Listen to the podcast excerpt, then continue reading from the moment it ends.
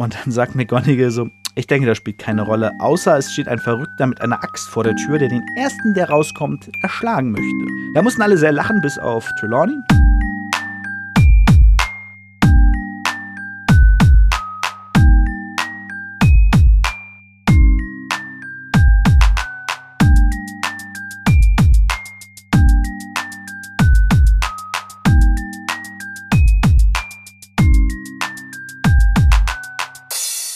Geht ab, Leute? Herzlich willkommen zu Potters philosophischem Podcast-Programm. Mein Name ist David Egemir Bangering Dave und das hier ist die elfte Folge von der dritten Staffel des Podcastes, in dem es darum geht, alle Harry Potter-Bücher zu lesen und diese Kapitel für Kapitel durchzusprechen. Übrigens, kurze Podcast-Empfehlung von meinerseits. Einmal natürlich der fantastische Harry Podcast von Cold Mirror.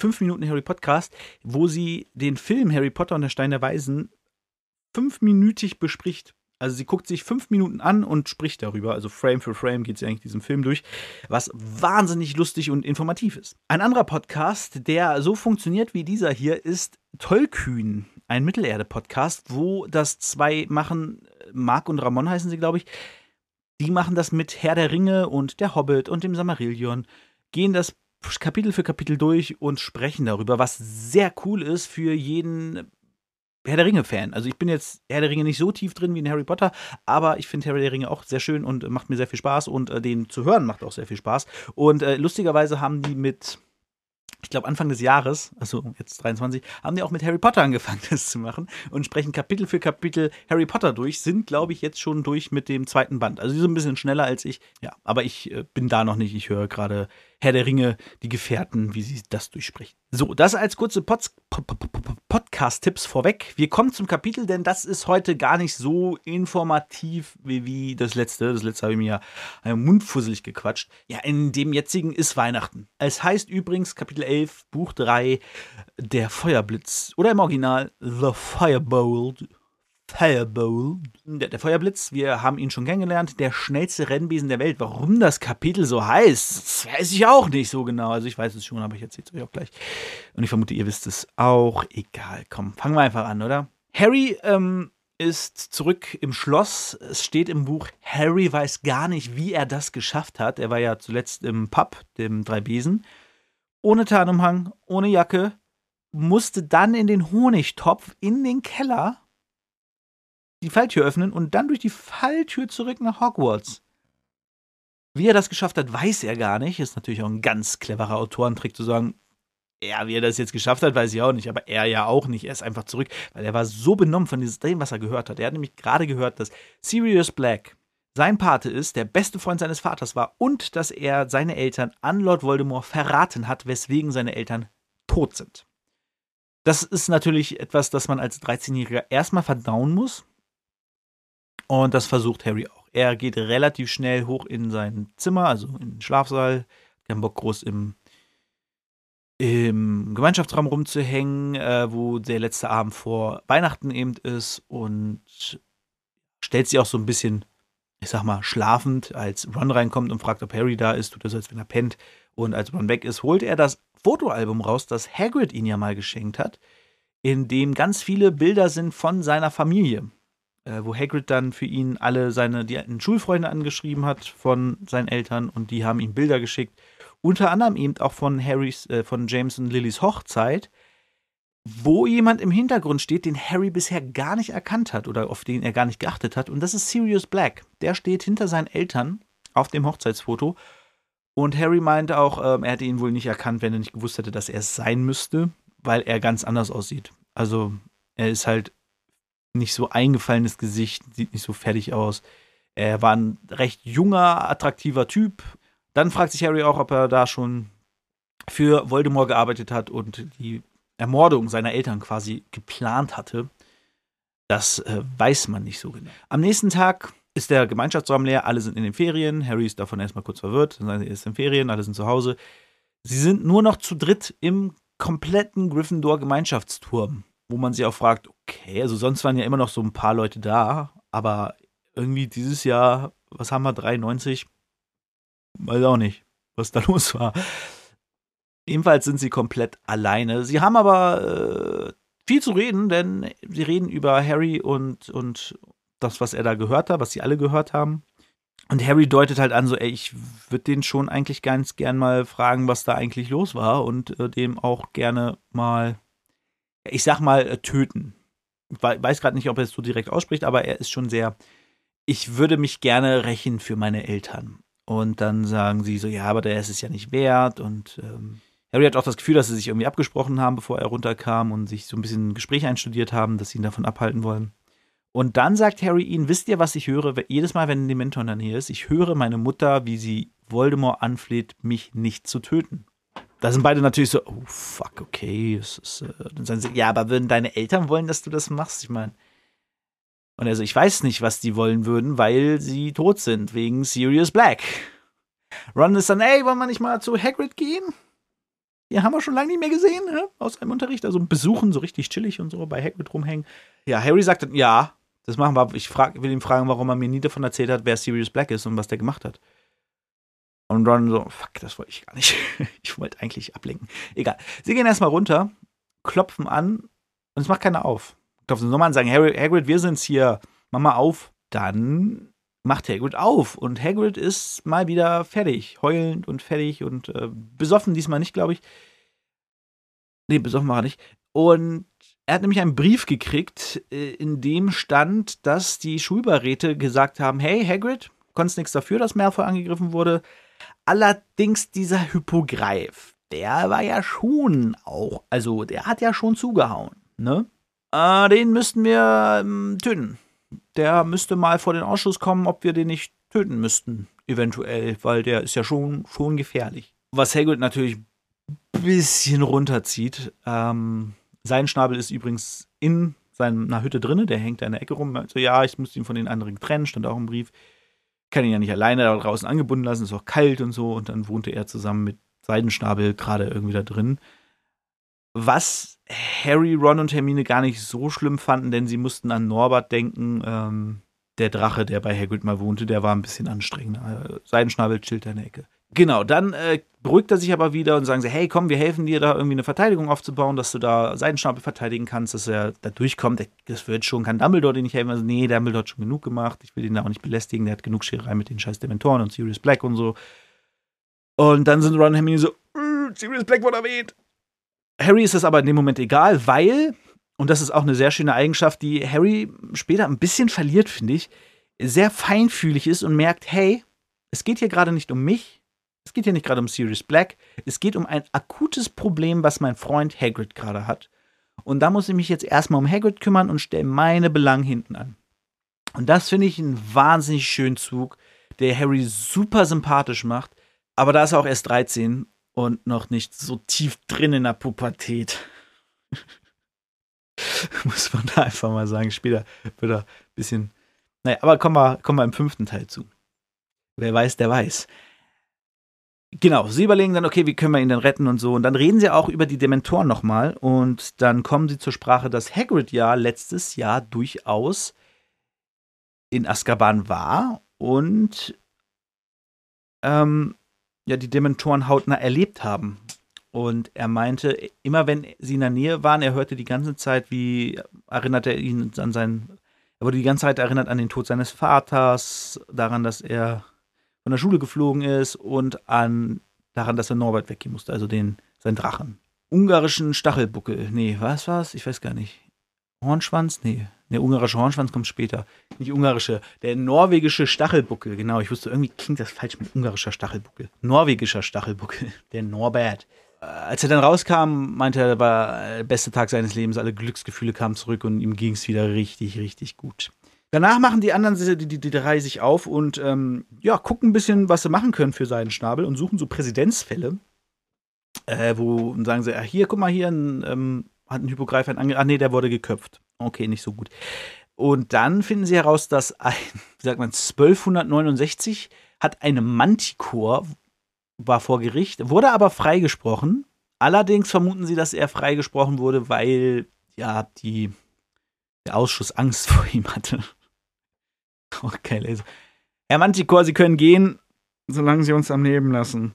Äh, auch nicht schlecht. Naja, äh, auf jeden Fall finden Sie nichts Richtiges, aber Sie sind gewillt, ihm zu helfen. Naja, dann ist auf jeden Fall der Weihnachtsmorgen da. Ron weckt Harry und sagt, ey, hier, mach Geschenke auf. Und er packt ein paar Sachen aus. Ron hat mal wieder einen selbstgehäkelten Pulli von seiner Mutti. Genau, Harry hat auch einen Pulli gekriegt von Mrs. Weasley, einen roten mit einem goldenen Löwen drauf. Also richtig schönen Gryffindor-Pulli. Und dann findet er ein, ein langes, längliches Paket. Hm, was könnte das sein? Harry packt es aus und findet heraus, dass ähm, da ein Feuerblitz drin ist.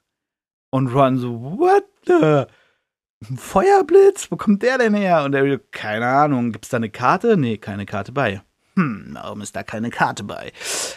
Also, also sie, sie, spekulieren, sagen so, ja, ist er vielleicht von Dumbledore? Der hat ja auch den Tarnumhang geschenkt. Also, er hat ihn mir aber nicht geschenkt, er hat ihn ja nur weitergegeben. Aber ich kann ja nicht einfach, also kann ja nicht mir als Schüler fünf, wir erfahren da übrigens 500 Gallonen kostet der. Was, wenn man Harrys Besitz weiß, er sich hätte leisten können, glaube ich. Glaube, äh, eben wie erwähnter Podcast von Cold Mirror, Harry, 5 Minuten Harry Podcast, sagt sie, dass er, glaube ich, irgendwie so 10.000 Gallonen oder so hat äh, in seinem Verlies oder mehr sogar. War schon eine fünfstellige Zahl, meine ich. Also hätte er sich easy, easy diesen Feuerblitz kaufen können, außer er hat vor, nach Hogwarts nie wieder arbeiten zu gehen. Denn so teuer kann Hogwarts gar nicht mehr werden, dass er das ganze Geld ausgeben muss. Naja, so viel auf jeden Fall dazu. Ähm, 500 Gallonen kostet genau. Vorher wurde kein Preis genannt, aber hier hat er gesagt, äh, dass er nicht glaubt, dass, ich weiß nicht, ob er Dumbledore oder wen er meinte, äh, gesagt hat, dass er 500 Gallonen nicht für ihn locker machen kann. Harry sagte noch, es waren auf jeden Fall nicht die Dursleys. Das können wir, glaube ich, ausschließen als mögliche Schenker. Und ja, meint er Lupin? Und Harry so, Lupin kann sich nicht mal einen heilen Mantel leisten. So, der kauft mir, oder ich glaube, bei ihm hat er gesagt, er wird sicher nicht 500 Gallonen gehabt haben für einen Feuerblitz. Sie sind auf jeden Fall so ein bisschen überlegen. Dann kommt Hermine rein und sagt, hey, frohe Weihnachten, es geht ab, hier sind eure Geschenke. Und so, oh, Harry, was ist das denn? Und er so, ja, das ist ein Feuerblitz. Wer hat dir den geschenkt? Und sie, keine Ahnung, war keine Karte bei. Und sie, hm. Hermine ist gar nicht so happy über den Feuerblitz wie Ron und Harry, die sind außer Häuschen. Ja, dann geht's aber auch schon wieder in eine andere Richtung los, denn Kretze wird mal wieder von dem Kater Krummbein, den Hermine auf dem Arm hat, angegriffen. Und es gibt eine kleine Rangelei und dann sagt sie, jetzt bring den Kater hier raus. Und ja, Hermine bringt ihn dann raus. Und Ron und Harry sitzen dann auf dem Bett. Und, oh, oh. dann sieht Harry auch das erste Mal Kretze wieder seit längerem und sagt, meine Güte, der sieht ja gar nicht gut aus. Und der sagt, ja, wegen diesem blöden Kater, der macht ihn fertig. Und Harry denkt sich so, hm, kann ja auch eigentlich nicht sein. Ne? Ich meine, wenn das eine gewöhnliche Ratte ist, die werden doch nur irgendwie drei Jahre oder so, hat der Typ in der Margerie gesagt, in der magischen Margerie. Hm, komisch. Heißt es Manege? Magische Manege? Das könnte sein, ne? Keine Ahnung, kann kein Französisch. Ähm, dann wird noch erwähnt, dass Ron bestimmt traurig wäre, wenn Kretze tot wäre, auch wenn er immer über ihn meckert, aber eigentlich mag er ihn schon ganz gerne. Dann hängen sie so ein bisschen Gemeinschaftsraum rum. Harry will seinen Feuerblitz polieren, was Hermine so ein bisschen argwöhnisch anguckt. Blöder Feuerblitz, hm, trau dem nicht. Hm.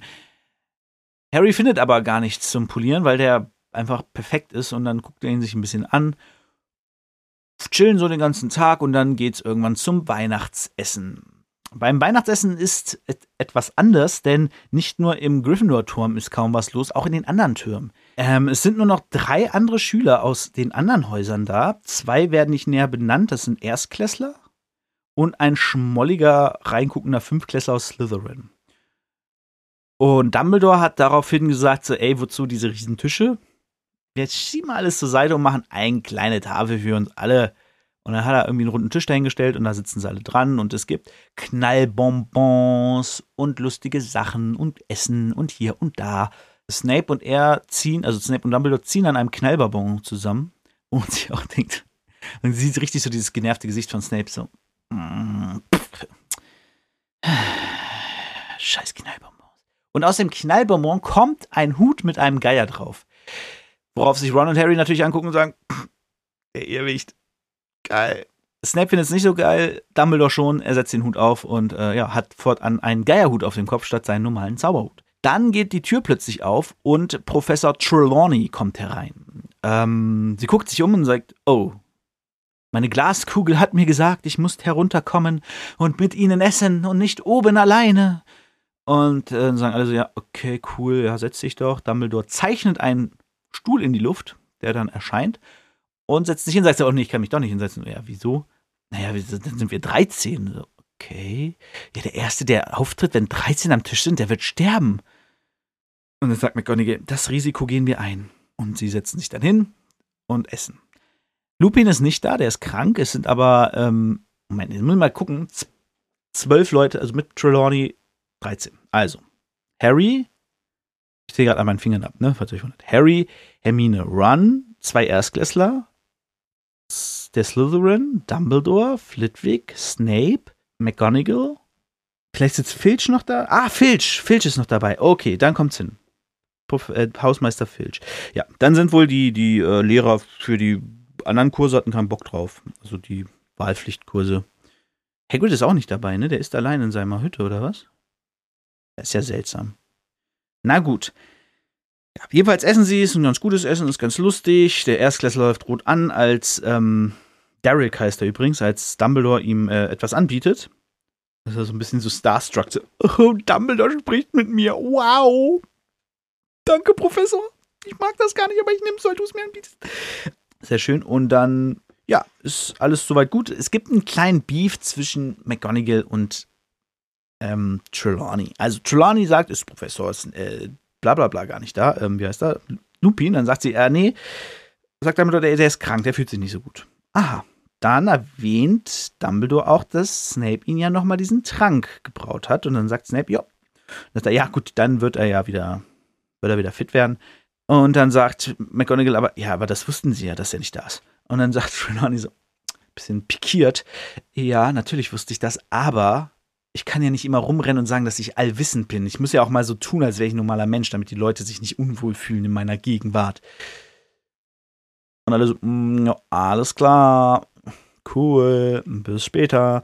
Äh, und dann ist das Essen zu Ende und Harry und Ron stehen gleichzeitig auf. Und dann sagt Trelawney so, Moment, wer ist von ihnen zuerst aufgestanden? Und sie so, äh, keine Ahnung. Und dann sagt McGonagall so, ich denke, das spielt keine Rolle, außer es steht ein Verrückter mit einer Axt vor der Tür, der den ersten, der rauskommt, erschlagen möchte. Da mussten alle sehr lachen, bis auf Trelawney. Harry fragt dann Hermine, kommst du mit? Und sie so, nee, ich wollte noch mit McGonagall was reden. Und so, okay, alles klar, bis dann, ciao. Und Ron so, ja, die will bestimmt noch mehr Hausaufgaben haben oder so. Sie gehen hoch, die fette Dame ist besoffen, weil sie gerade ein Krug Met trinkt mit Nee, Sir Cadogan ist ja gerade da. Die fette Dame ist ja noch gar nicht da. Ähm, genau, Sir Cadogan oder Cadogan feiert gerade eine Weihnachtsparty mit ein paar Mönchen und ein und einigen ehemaligen Schulleitern von Hogwarts. Das finde ich ganz lustig, dass die dass die ehemaligen, die hängen ja oben in Dumbledores Büro. Da hängen ja alle ehemaligen Schulleiter. Und dass so ein paar von denen gesagt haben: Oh, Leute, es ist Weihnachten, wir gehen runter zu Sir Cadogan und äh, saufen. Feiern eine Party. Das finde ich ganz cool. Ähm, und dann gehen sie rein, chillen ein bisschen. Plötzlich kommt McGonagall mit, Prof mit Hermine herein. Hermine ist ein bisschen, hm, hm, hm, setzt sich schnell auf den Sessel, nimmt ein Buch, das falsch rum ist. Also ist sie scheinbar irgendwie aufgeregt. Und Harry fällt auf, dass er McGonagall eigentlich noch nie so wirklich oft in dem Turm gesehen hat, obwohl sie die Hauslehrerin ist. Aber na gut. Sie sagt danach, Herr, Herr Potter, haben Sie da einen neuen Besen? Also ja, weil Harry hat sich natürlich wieder runtergeholt, um ihn anzugucken. Ron und Harry gucken sich den die ganze Zeit an. Wo man sich auch fragen muss, der hat einen neuen Besen gekriegt. Es ist nachmittags, also sie haben Mittag gegessen. Wenn ich als 13-Jähriger, sagen wir mal, ich kriege an Weihnachten ein neues Videospiel.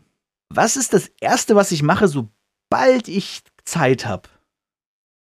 Ich spiele dieses Videospiel. Warum ist Harry mit Ron nicht sofort rausgerannt auf den, aufs Quidditch-Feld und hat den Besen, ist mit dem Besen rumgeflogen? Also, das wäre ja wirklich das Erste, was ich gemacht hätte, wenn ich einen Besen bekommen hätte. Gerade einen Feuerblitz. Er hat jetzt hier keinen Sauberwisch gekriegt oder so. Ein Feuerblitz. Also da, da wäre ich doch als, als Quidditch-begeisterter Junge, 13-jähriger Junge, wäre ich doch sofort nach dem Frühstück rausgerannt, aufs Schlossgelände und wäre damit durch die Gegend gedüst. Das, das verstehe ich nicht so ganz, dass er den noch gar nicht ausprobiert hat, sondern nur angeguckt. McGonagall sagt auf jeden Fall, ja, ich müsste den dann mal beschlagnahmen. Sie so, äh, wieso? Naja, wir müssen ja auf böse Zauber untersuchen. Wenn sie nicht wissen, von wem den ist, können wir nicht sicher sein, dass der sicher ist. Vielleicht hat ihnen den jemand geschenkt, weil er möchte, dass sie mit diesem Besen abstürzen. Harry so, äh, nee, wieso sollte das jemand machen? Das ist doch Quatsch. Ja, McGonagall nimmt ihn dann mit und Harry und, und sagt, wir werden den ähm, Madame Hooch und Professor Flitwick werden den auf, auf alles untersuchen, auf Zauber etc. Die werden ihn auseinandernehmen und gucken, ob alles okay ist. Und wenn er okay ist, kriegen sie ihn auch wieder. Wo man sich denkt, so, also ich jetzt als, als Mitte 30-Jähriger denke, okay, wenn mir eine Lehrerin sagt, da sind Leute, die haben Ahnung. Eine von denen ist nur in Hogwarts angestellt, um den Kindern Fliegen beizubringen und um Quidditch-Spiele zu pfeifen. Die wird ein bisschen Ahnung haben von Besen und Fliegen. Wenn die den auseinandernehmen und sich angucken, dann wird der danach ja wohl wieder tauglich sein. Wir gucken im nächsten Kapitel mal, wie Harry darauf reagiert oder was er darüber denkt. Naja, auf jeden Fall nimmt sie ihn dann mit und sagt so, sie kriegen wieder, wenn alles okay ist, aber wir müssen das gucken, weil die Gefahr ist halt da, dass jemand ihnen einfach diesen Besen schickt, um sie eben zu töten. Dann sind Harry und Ron natürlich mega pisst auf Hermine und sagen, warum erzählst du das McGonagall? Was soll das? Verrat, auch du, Brutus. Und sie sagt, ähm, etwas aufgelöst und, und doch etwas traurig auch, dass sie, nee, gar nicht traurig, ah, ah, sie läuft Rosa an, guckt aber Ron verteidigungslustig ins Gesicht und sagt, ähm, sie dachte, und McGonagall ist da ganz ihrer Meinung, dass eventuell Sirius Black diesen Besen geschickt hat wo man sich sagen muss, fragen muss, ja, okay, wie hat er das denn gemacht? Ich meine, der ist ja schon ein bisschen gesucht.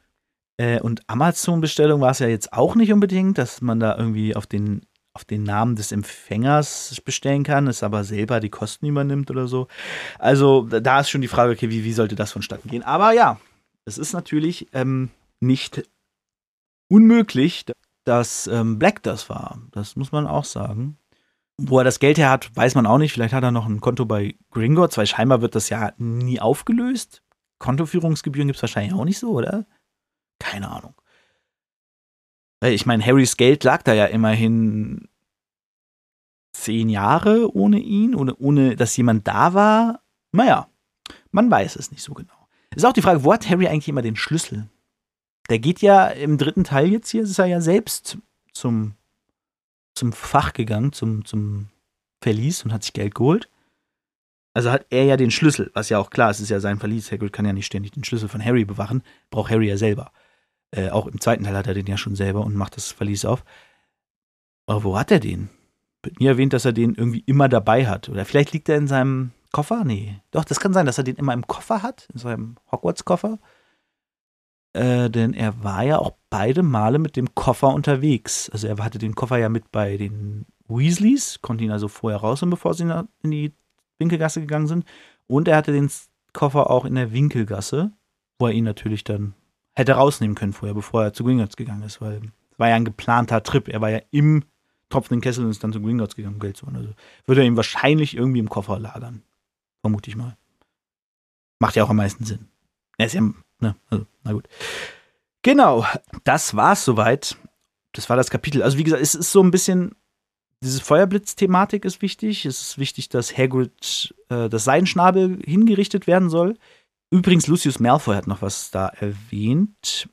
Äh, wurde erwähnt, der ist wohl, steckt wohl dahinter. Der hat gesagt, dass das Tier gemeingefährlich ist und sterben soll. So, das ist so ein bisschen die Rache von, von Draco wegen dem Angriff. Ähm, ja, ansonsten passiert halt hier nicht viel. Es ist Weihnachten und sie hängen, hängen rum.